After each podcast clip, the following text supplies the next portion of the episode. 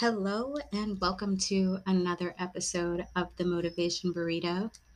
It's Friday, and I am your amazing and awesome host, Melissa.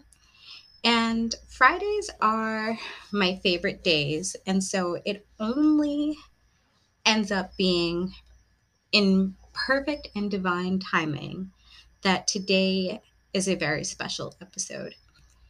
And while at first I was not going to record this episode, the fact that I am here doing so makes it even that more special. Today's episode is for the men, and I'm going to try and use my best voice possible. I'm going to try and keep it as sensual and sultry as possible. And I am just going to serenade the shit out of you, beautiful men in today's episode. At least I'm going to try. So, the reason why I debated recording this topic originally is I don't have the greatest experience with the male side of humanity. Um, I have been abandoned, I've been abused, but they are not what I would call men. And I realized that not only are there still good men out there, but the ones that are out there can truly hold that title with honor. And those are the ones who are deserving of our love, our adoration, our respect, and our partnership. So, this episode is for those good men, the gentleman types, the classy men, the honorable men. And I said it in my Instagram preview. I fucking love you guys, and you absolutely deserve this episode. And I can only hope that I do justice with this one. This episode came about because on last on the last episode that I recorded on Tuesday, I started talking about the erotic blueprint and I started talking about this book that I had read called The Queen's Code. And originally, I was going to give this episode like some kind of fancy title having to do with the book and having to do with some of the topics that are discussed in the book. But the book, while it's in the point of view of women, it provides a point of view from a woman who has truly come to understand the profound impact of a man. And it's it's just such an amazing book. The book is you know the queen's code. The author is alison armstrong. So if you do want to pick this up at some point i highly suggest it for both men and for women uh, but definitely for women I read this book, I want to say a couple of years ago. And even though it was at a time of my life where I was not interested in having a relationship or bringing men back into my life, I knew that I still needed to read it in order to understand them a little bit better and in order to appreciate them more because I still had male friends in my life that I realized I probably was not appreciating them because of the way I had seen my experiences with men in relationships. And you don't realize that sometimes what you experience in one aspect of your life, you take into another. So everything is energy, everything is experience. And how you separate these things from one aspect to the other is really like you just you have to be aware basically. You have to have an awareness of the energy that you're bringing to people and you most definitely have to be aware of the energy that you're bringing around men because men are highly receptive. And that was the first thing that I learned when reading this book. I always thought that it was women who were intuitive and women who were receptive. And I always thought that it was us that took or that were aware of energy first. You know, for me, it was just this oh, women are more in tune to energy than men are. So therefore, we have like a higher awareness and we could feel it as soon as we walk into the room. Men feel it too. In fact, men are probably more receptive than we give them credit for. And I learned this in the book. So, that small thing, that small little piece of information was what sparked that first shift in how I perceived men. And again, I'm talking like men, men, the good men. So I'm sitting here right now with a glass of wine. Originally, I was going to do something that was a little bit more masculine. Um, I have a couple of really good whiskeys and bourbons because I have done a bit of traveling. Um, I have a really awesome Jim Beam that my dad had won um, at a Christmas raffle. And I got this by bargaining with my dad. but here's the thing it, it goes to what I'm going to talk about today because men have a desire to provide. And I had been asking for this bottle for a very long time because when I went to Tennessee, it was the one bottle I was not able to get. I went into a Jim Beam distillery, but because me and my best friend had spent like a hundred dollars on another tour, um, we did the Angels Envy tour, which is I think it's called Angels Envy. Uh, I'll have to double check that. But we did, we basically did another distillery tour, which was the whole kit and caboodle. And at the end of it, you got your own bottle. And it has your name on it. It's tagged, it's in the federal database. And it was just such an awesome experience. But because we had done that one, the Jim Beam one was around the same price. And so um, we decided not to do both.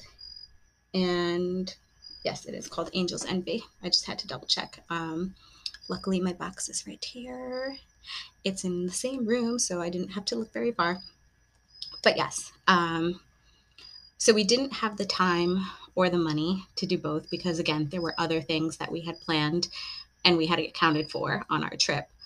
But we went to the Jim Beam distillery because it was also like a bar. So it was like the distillery on one side, and then on the other side, it was a bar. And they made pretty much like a whole bunch of different drinks on their cocktail menu. So they had a whole menu of all these different cocktail cocktails that had Jim Beam as the base on it. And there was this one that was like a slushy, and it was so good. Um, and I, I just remembered I was like, ugh, like if I could get it a bottle, I would. But again, we had already done the tour for the distillery. And then the other thing is when you're traveling, um, there's a limit on how much liquor you can actually bring back. So because we were in Tennessee and we would have to get on the plane, it's not like we were, you know, buying it like at the um, at the airport. Like we were literally in Tennessee and Kentucky. So we would be packing and we had to check our bag in at that point because the moment you have a bottle, your bag is automatically checked in.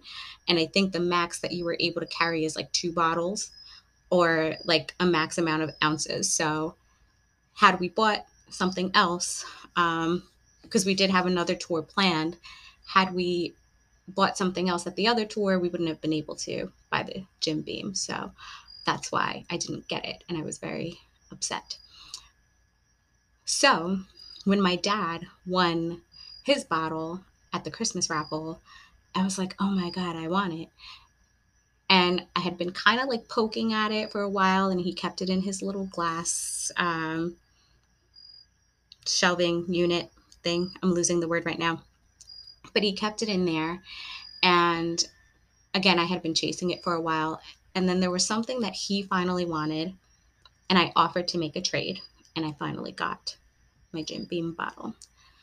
All that to say, uh, I was going to do something a little bit more masculine and I was probably going to make myself like a whiskey sour or have um, a Jack and Coke or Captain and Ginger. Like, I didn't know what I was going to do. I was definitely looking for something a little bit more like hardcore liquor. But instead, I ended up with a wine called a Viognier wine, and it was recommended to me by another beautiful man who is my favorite person at this vineyard that I go to. Like he is absolutely one of the best hosts in that place. Um, and he's also a phenomenal bartender. Like just the stuff that he makes is just amazing. The stuff that he recommends is amazing. So he just he's just an amazing like host. So every time I go there, I always feel super comfortable. I feel taken care of. Um, and I went there for my birthday and he gave me one of the specials at a discounted price. And I was just like, you didn't have to. And he's like, but it's your birthday. And I'm like, oh, dude, you're so amazing. So he really goes out of his way to take care of his customers. And so I chose that wine because it was recommended by someone who is fantastic and is the definition of a good man. So we're going to go into the book and I'm going to recap a little bit on the erotic blueprint because I want, I actually want more men to become aware of it. And the reason why I say that is because I mentioned in my in my last episode that sexual experiences can be truly profound. And when a woman can understand a man's needs in this capacity, and when a man is able to share what his needs are, it creates that even more intimate connection. So, I'm going to take this moment to encourage men to take the erotic blueprint quiz because as much as you want to provide for us and as much as you want to give us what we need, the right woman will want to do the same for you. So, um, knowing your erotic blueprint and knowing what you need for your satisfaction will help us help you. All right, so I'm going to leave y'all with that. I'm going back to the erotic blueprint we can always talk about that some more some other time. Or you can always reach out to me on the Motivation Burrito on Facebook and share some results because I love hearing some feedback and some results on quizzes. So, we're going to get into the Queen's Code. What really started it for me, and again, the language that's in this book is just amazing. And yes, while it is from the perspective of women, it really is a reflection of a woman. They call it the Queen's Code because, all right, I'll have to explain why they call it the Queen's Code. And you'll know in like two seconds why they call it the Queen's Code. But it's from the perspective of a woman, but it is from the perspective of a highly aware and highly in tune woman. And therefore, if there are any parts that men disagree with, or if there are any parts that they feel they need to explain a little bit more, or they kind of want to just like clarify, again, reach out to me at the Motivation Burrito on Facebook and just let me know your thoughts. Let me know if you agree, if you disagree, if you want to add to it, if you want to share your experience. Like, I am open to all of this, all of it. This is your episode. This is completely for you. And I am here because I want to change my experiences with men. I want to be ready for when my person comes along and it, even though I read this book f- before, it never hurts to have a reminder. It never hurts to go back to something to relearn the lesson if you haven't learned it. I clearly haven't learned all the lessons because I'm still not having the best experiences. But I want to change that. And in me taking accountability for that and acknowledging the fact that I still have my faults and I still have things to work on, I can actually start doing the work. And that's why I stuck with this episode because if I didn't record this episode today, if I didn't sit here and honor the really good men how am I supposed to be ready for that person when he shows up at my door? How am I supposed to be ready and inviting and say, like, yes, I'm here for a partnership. I'm here to, you know, live life on an equal playing field.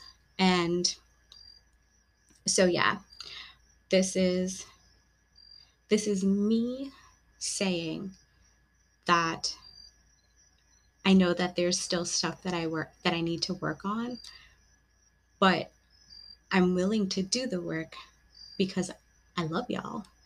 And so yeah, that's why I'm here. So, why the Queen's Code? The Queen's Code started with two women who were like me, struggling in their relationships and not having really good experiences. One of them was married, the other one was single. And the one who was married was pretty much fighting with her husband all the time to the point where she was actually thinking about divorcing him. So they go to this seminar where the speaker is like an older gentleman and he's providing like it's a seminar on on men you know like how to improve your life with men and um, how to better your relationships with men. And so ooh, my computer screen just turned off because guess what? It wanted to go idle. So um, how to improve your relationships with men and how to just overall like better that aspect um, better your marriage better or like find a man if you were single. So it was a conference for women on how to get the guy, basically. And it's not very easy to record a podcast when you're drinking wine, by the way, because this wine smells so, so good. And um, I'm sitting here like, do I sip it?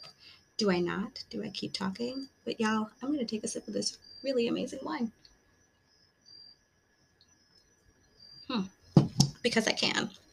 Anyway, so they're at this conference, and the speaker is talking about men and all this good stuff. And finally, the married friend says, or asks why men are great in the beginning.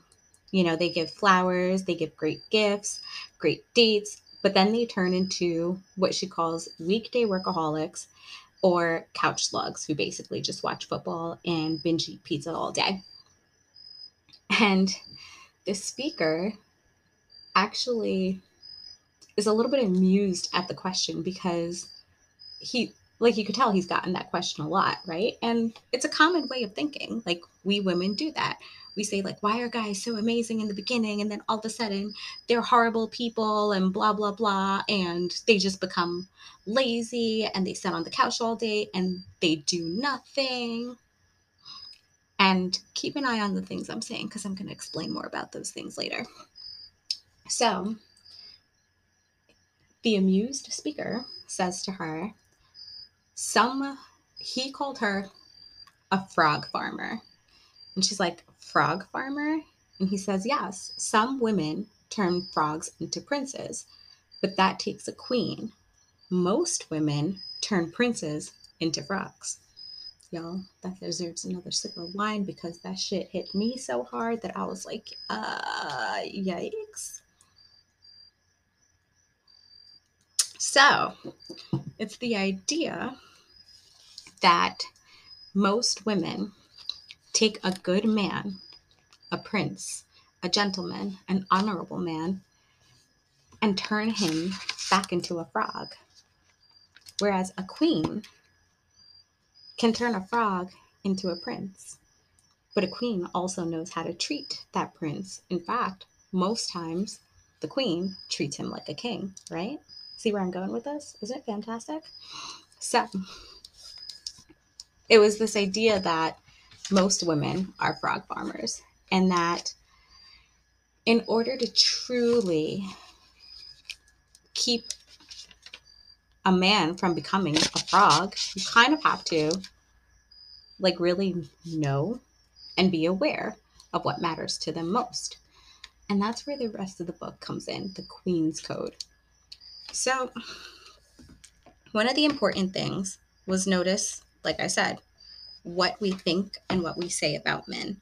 You know, we call them lazy, we call them couch potatoes, we say they're horrible, we say that they're insensitive, um, that they are selfish, inconsiderate, they fail to communicate, they're clueless, all these negative words that we say about men.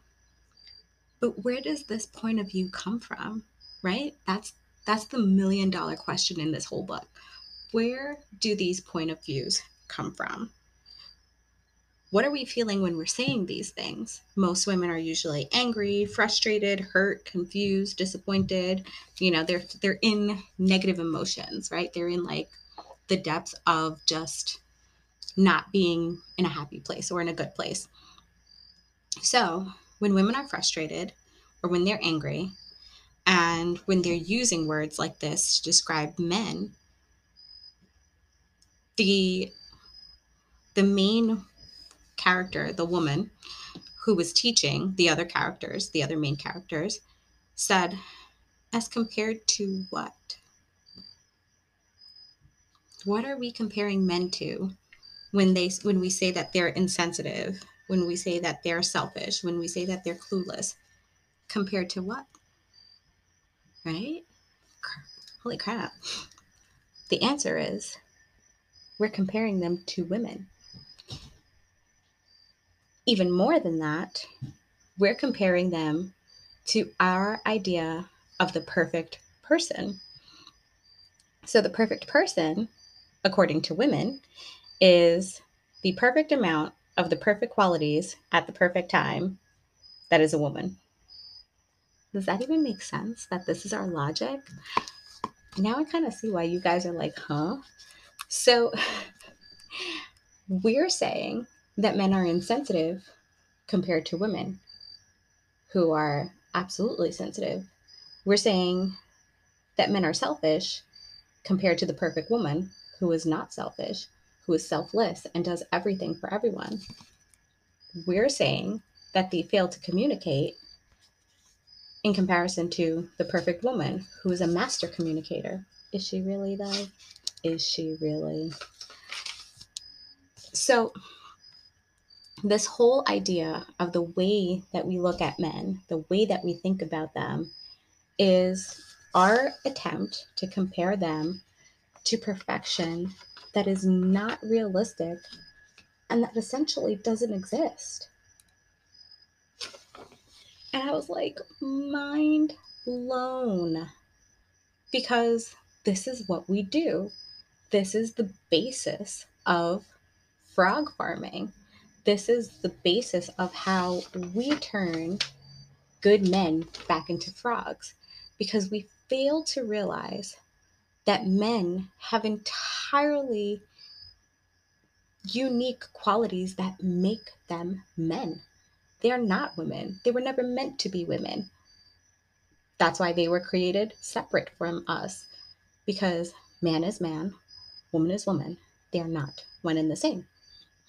So, when you, the book says that when you look at a man from comparing him to the female based perfect person, we stop seeing them as men. We see them as what she described as a hairy woman that is defective. Isn't that crazy? And then what's even worse is we try and fix it. We try and fix you, but you're not broken. So, and I'm starting to realize that this is why men hate when somebody tries to fix them because it's like, but I'm not broken. I am exactly what I'm supposed to be. I'm the way I'm meant to be. You're just looking at me from the eyes of your idea of perfection, which does not exist. So we're trying to fix what's essentially not broken.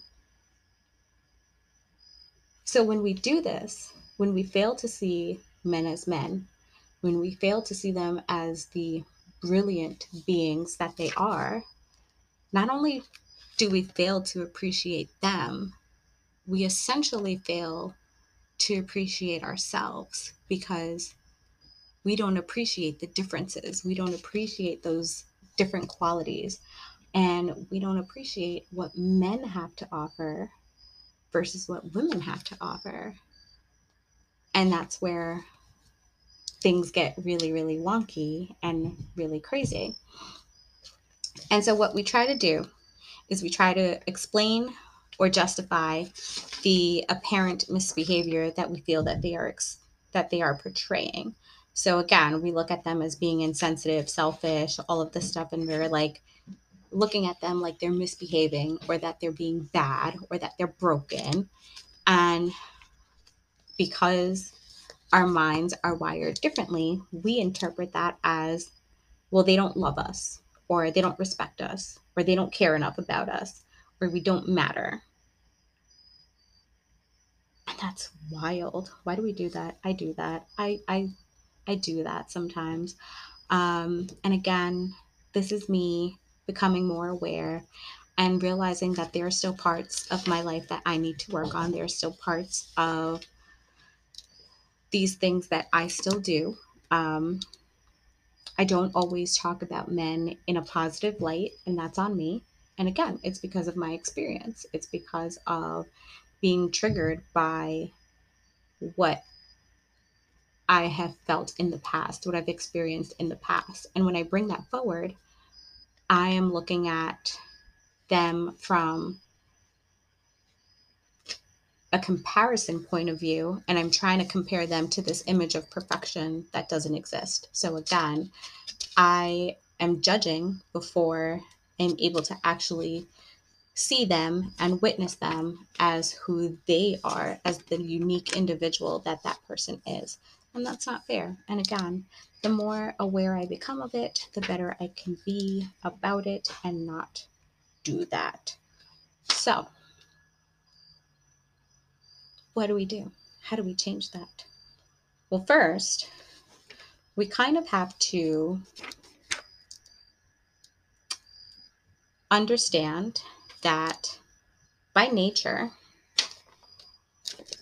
men regard women with love and trust, and they seek intimacy, and that they want to cherish women. So, seeking intimacy, cherishing women, is part of their human nature. It's part of what they do. They do love us, they do respect us. In fact, that's all they want to do. They want to love us. They want to trust us. They want to respect us. They want that intimacy. They want that connection. And that's like at the core of what they want. But there's more. There's even more. Oh my God. I love, I love, love, love what's at the core of man. And um, I'm going to talk about that in a minute after I take a quick pause and take another quick sip of wine. Y'all, this wine is so good. It is seriously so good. Like, I'm really enjoying myself here. And it kind of feels like I'm on a sexy date, even though I'm not. But, like, yo, the mood is kind of right right now. You know, it was a little bit rainy. And, um, so, like, there's like some nice soft lighting with a glass of wine. And just so you know, um, parts of this were pre recorded. So the wine drinking part was like at nighttime. No, I do not wake up at seven o'clock in the morning to drink a glass of wine. Y'all crazy. But anyway, um, as I was saying, we women, right? It all depends on our perspective, on how we look at men and how we compare them to this idea of perfection. So when we do this, and when we come from this place of criticizing and calling you names, we do what the book calls emac- emasculate. Oh my God. Um, and when we do that, we basically deprive you of your strength, or we weaken you, or we belittle you. And it's like, so basically, when we feel that you're not doing something that is helpful to us, or when women feel like you're not listening, or you're being inconsiderate or selfish, or any of these things as perceived by this idea of perfection, right? So we're looking at it like, oh, this guy is not behaving properly. We're essentially now becoming offensive, right? So, in order to protect ourselves and protect our feelings, we look at it as the best defense is the offense. So now we're going to go on the attack because you're not doing what you're supposed to be doing. And before my feelings get hurt, I'm going to kind of like put you down and let you know what you're doing wrong so you could fix it, kind of thing, right? Jesus Christ, that's horrible. um, so, yeah. So when we go on the offensive, and we essentially attack you. We emasculate you because whereas a man does want to make things right and he does want to provide and he does want to care for you, we're now making it difficult for them to do that. And so we come to the heart of the man, right? The thing that they want the most. And what they want the most is to provide for their women. And what I like is they call this part the language of heroes. And when I read this, I was like, oh, this is so good. And the language of heroes is essentially the five major words that eventually leads to a man being powerful and being able to fulfill his absolute purpose. When you think about the hero's journey, right? The hero's journey is one of challenge, it's one of um, overcoming, of conquering. It's this journey of like these ups and downs, but at the end of it, they achieved a greater purpose. And by achieving that profound, great purpose, they really feel like they're the hero, right? And so the hero's journey is just something that is absolutely like incredible. So in the book, they have what's called the language of heroes, and it's the things that make up what essentially is at the core of the man. So, before we end, we're going to end at the hero and we're going to take you through the parts that make up the language of heroes. And then after that, we're just going to kind of like, because I don't want to spend too much time on like the itty bitty and the breakdown of the entire book. I do want to talk a little bit to men and kind of just share with them my feelings. Um, so I do want to provide a little bit more of a personal touch as well because again, this episode is 100% in dedication to you. So, as I said, if there's anything in here that you disagree with, just uh, let me know. And a lot of the first part of this episode is going to be information that I got from the book, but I also want to share my interpretations of it because how I utilize these lessons, like anybody could read a book, right? anybody could read a book and the thing about reading is that it's open to so many different interpretations but what i want to leave you guys with at the end of this episode is a commitment that i'm making and i want to leave you guys with something again that's not just my interpretation of this book but it's kind of like a promise that I'm making and my commitment to the work that I still need to do, but I also kind of want to acknowledge where I am. So it's, we'll talk about that. So, the language of heroes. The first, well, the five words that make up the language of heroes is provider, accountable, help, save, and hero. And I'm not going to go through all of them in great detail. I'm just going to go through the ones that like really stood out for me. So the first one was provider. Providing is at the heart of a man, and the word provide resonates with who they are at their core. And what she basically means by that is that when men feel that they have provided, or they know that they have provided when what they have done has made a difference in the world, or it's made a difference to someone, or it's had a profound impact. So, if there is a positive impact, or it's made a difference in some way, then they feel that they have provided. And that's at the heart of what they do and at the core of who they are. They want to provide. The same thing with help. Men don't mind helping. And they look at help and saving slightly different. Like they're they go hand in hand, but they're also like one is an extreme of the other. Men don't mind helping. In fact, they love to help and to serve. It's a natural part of life, and they realize that sometimes challenges present themselves that we're not prepared for. Sometimes we end up with a plot twist, as my mentor calls them, or things that we didn't anticipate or prepare for. And when we face these challenges, we realize that we can't do them on our own. And so when we ask for help and we're able to communicate that we need help and we're able to communicate our needs effectively, they're willing and more than happy to help and to serve us. What they don't like is having to save us because saving is the emergency situation of helping. So if they have to save us, it means that that need for help became an emergency, which means we didn't ask for help in time. We didn't communicate our needs the way we should have.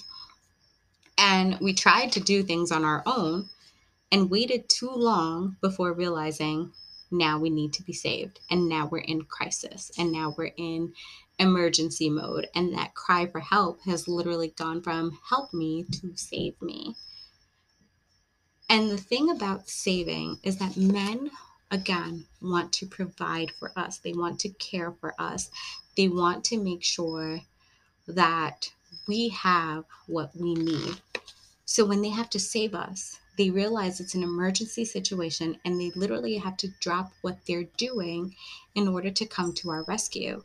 And that takes a lot of energy out of them, especially if they're in the middle of another task or, pro- or project.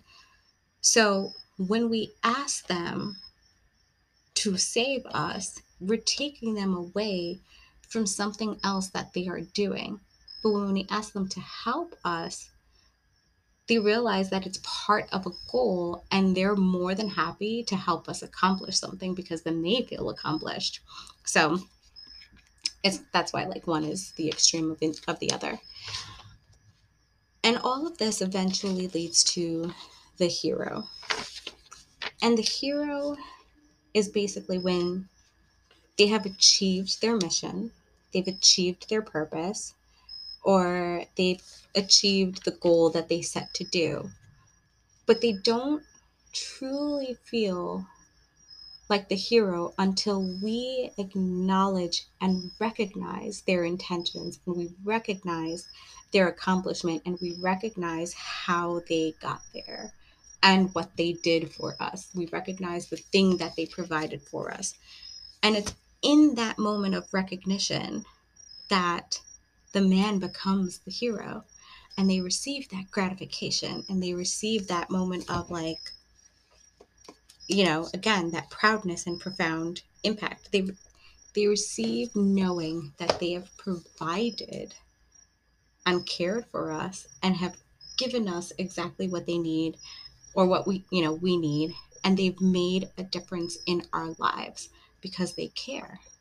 And again it's all about the impact and the end result for them. So that's pretty much just the spiel of the queen's code that i'm going through today.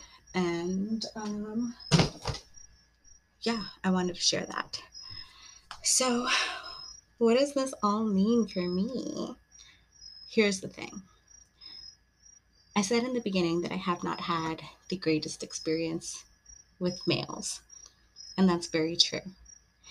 And I've realized that I have this very strong desire to call somebody into my life again.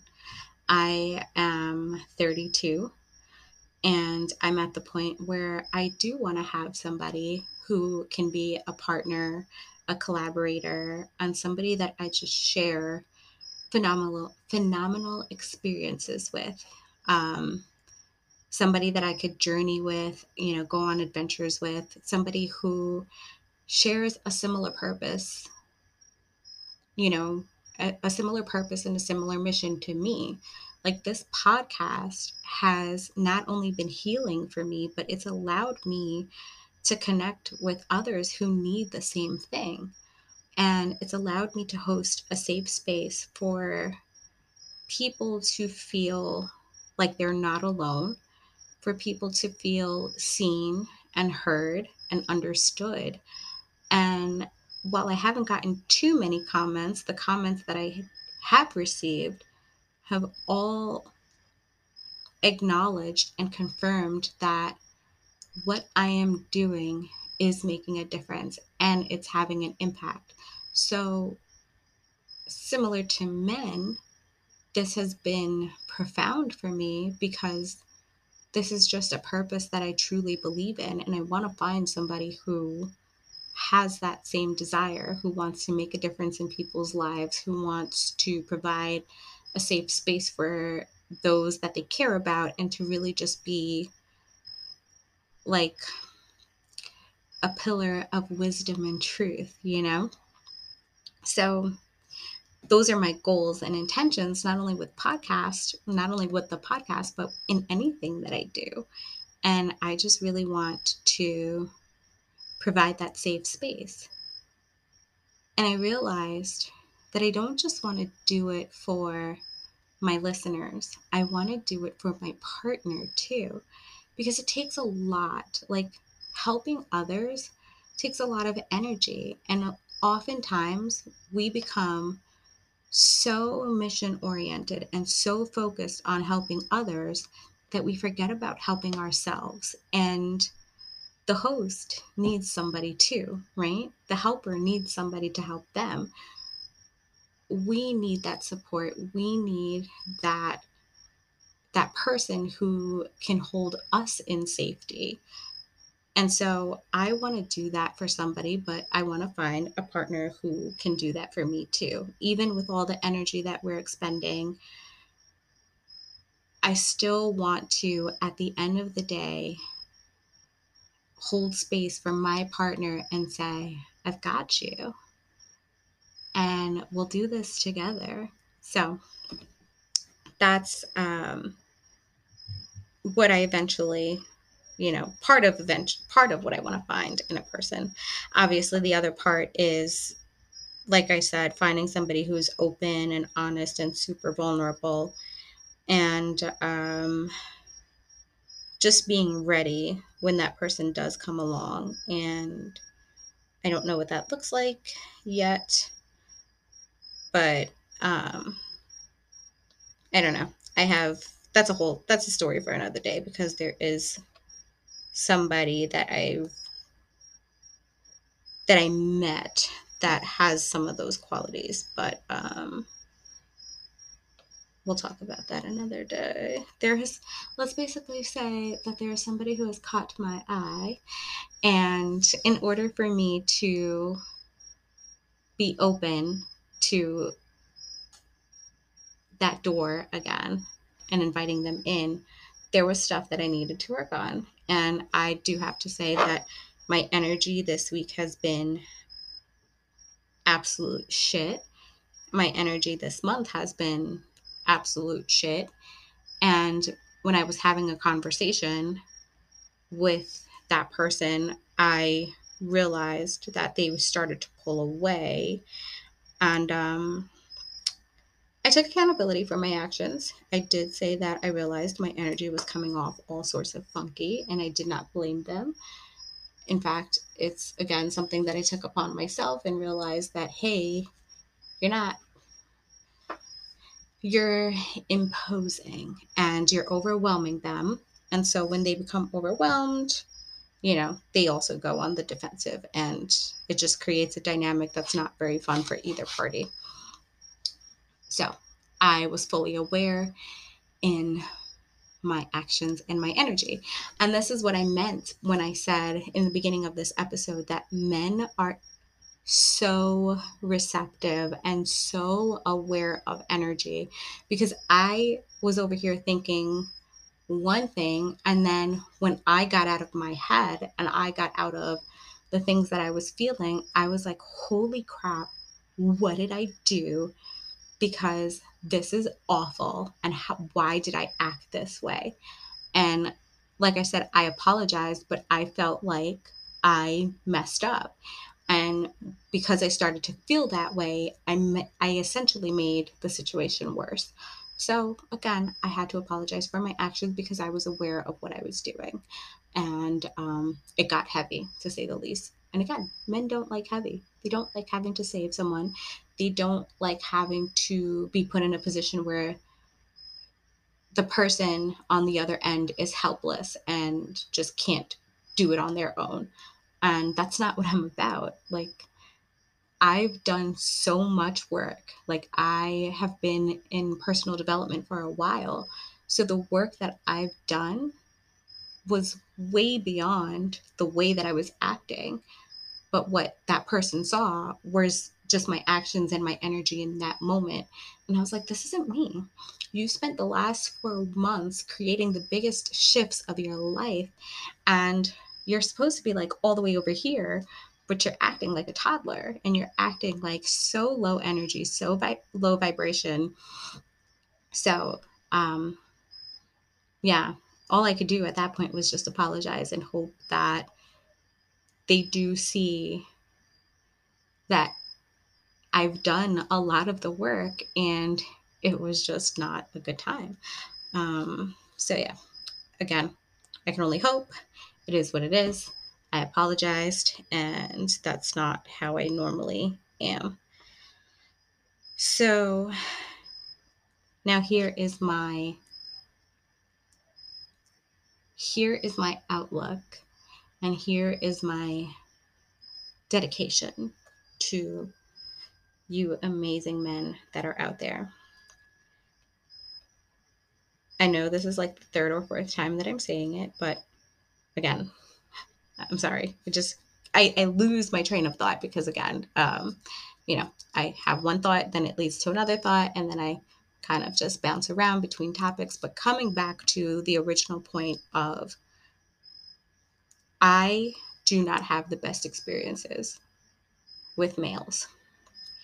And I realized that I was having experiences with males that don't hold or don't honor the title of what it is to be like an honorable man kind of thing or a good man. You know, they were decent men, but to really hold the title of actually only one of them was decent, the other one was a toxic person. Um, to hold the title of a good man lies in the intention. And but the intention comes both ways, you know? Like men have the intention to provide and to care and to um you know, seek intimacy with women. But we have to have the same intention. And a lot of it is based on trust. And that's the thing that I've struggled with for a long time. And I talked about it in one of my other episodes where I've started to trust again and I've started to trust the women in my group. I started to trust my friends on another level again. I started to trust people in my day to day life. I even started to trust God in a way to be able to provide for me and to be able to um, really like open the door to more blessings and miracles. Like I, I have started to open that part of myself again, open my spirituality and trust in the universe and trust in God and trust that whatever I ask for will be delivered. So that was also a huge thing for me. But where I struggle with still is trusting men. And so I'm at the point where this is my declaration.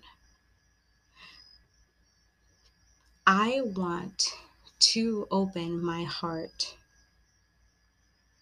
and I want to start trusting men again. And I could sit here and say this, but it honestly depends on my actions, right? I need to first be open to the idea of allowing men to provide for me again. And whether that's friendship or um, a business partnership or collaboration or even just like providing me with advice for a day, I am going to start allowing the men in my life to provide for me because that's what I blocked off. And when I don't, and when I, when you block that off, you block off your capacity to receive. Holy crap, I'm starting to understand my mentor's lessons now too. By not trusting men to provide for me, I am not allowing myself to receive from them. And I need to practice this with the men in my life. Like one of my bosses is a man. And while there are certain things that we don't agree on, and there are certain things that I do not get from him, he does provide other things for me. And I just have to be aware and acknowledge those things that he has provided. And I haven't done that. So, to be honest, I have not done that for my boss. I have not acknowledged what he has provided. In fact, what I've done is I've criticized him on what he hasn't. And it's a shining example of something that I need to change. So maybe uh, I'll work on that this week and try and be aware of what he has provided me and acknowledge when he does something that um, supports a need of mine. So I'm going to take step one and practice there. So, what I'm trying to say is, in order for me to be ready for that person, I need to start practicing now with the people that exist in my life. I need to start practicing with, you know, the male bosses, the brothers, my, you know, my dad, and uh, the very few male friends that I have in my life um, people who show support, like men who show support in any way. And I just need to be more open and be more receptive of what they provide and what they give me. And this isn't going to be easy. There's going to be days where I'm just going to be like, whatever. And it's when you come from years and years of just running away from men so that you don't have to deal with this because that's what I've done. I've spent the last four years running and I don't want to run anymore. In fact, the person who caught my attention recently was somebody that I literally did run from. And I'm like, why am I running from this? But then by the time I realized what I was doing, it was too little too late. And that's again where I just totally like bombed that and um and I think that's also what led me to start reading the Queen's Code again because I knew that there was something wrong. I knew that there was something that I was doing that was throwing off the energy and the dynamic, and I needed to figure it out. And um, I couldn't find the answer within myself immediately, so I had to turn to an old resource. and I was able to figure some of it out. And at this point, all I could do is hope and pray. But in doing so, I realized that I need to trust again. I need to trust that if I communicate effectively, that if I communicate my needs, if I communicate my desires, if I communicate my intentions, that the men will let me know if they are able to provide that or not. And most times, men will try to. They will try to provide it because they prefer to do it themselves rather than to seek help. But if they have to seek help, they will, because again, men love to help and they love to serve. But it all starts with communicating what you need and trusting the men to provide it for you. And so I just want to acknowledge every man out there for being amazing providers for loving and caring and nurturing the people in your life, for supporting them, for being there for them, for just being honorable and good and just and your patience and your willingness to be vulnerable. Like stay that way, please. We need more vulnerability. We need more openness. We need more of that universal, divine, innate love that you bring to the world. And so this episode has been for you. And I love, love, love y'all so freaking much. And stay amazing, stay good, stay honorable. You guys are truly the heroes in our lives. And the world is better with you in it. I love all of you. And I love the women too, obviously, the women listeners. Um, but this one was definitely for the men. I love all my listeners. I love all my avocados. I love all of you. And I hope you guys have a fantastic weekend. And to the women out there who are listening to this, if there's a man in your life who has provided something for you today, thank him. Thank him, acknowledge the thing that he's done for you, acknowledge the feeling that it made you feel or the need that it satisfied, and just say thank you. And it will definitely go a long way. Like, it, it will hit their heart. It'll definitely like tug at the heartstrings a little bit. So honor the men in your life, love them, nurture them, care for them the way they do for you. And again, like, I love y'all. And I hope you have the best, best weekend. And men, please feel free to send me some feedback and let me know your thoughts. And um, I hope you enjoyed this. And again, I hope I did you guys justice because I really, really, really wanted to make this a good one for you. So this one's for all of y'all. And I'm to finish this glass of wine and take it a toast to you. And um, y'all are awesome. Have a great weekend.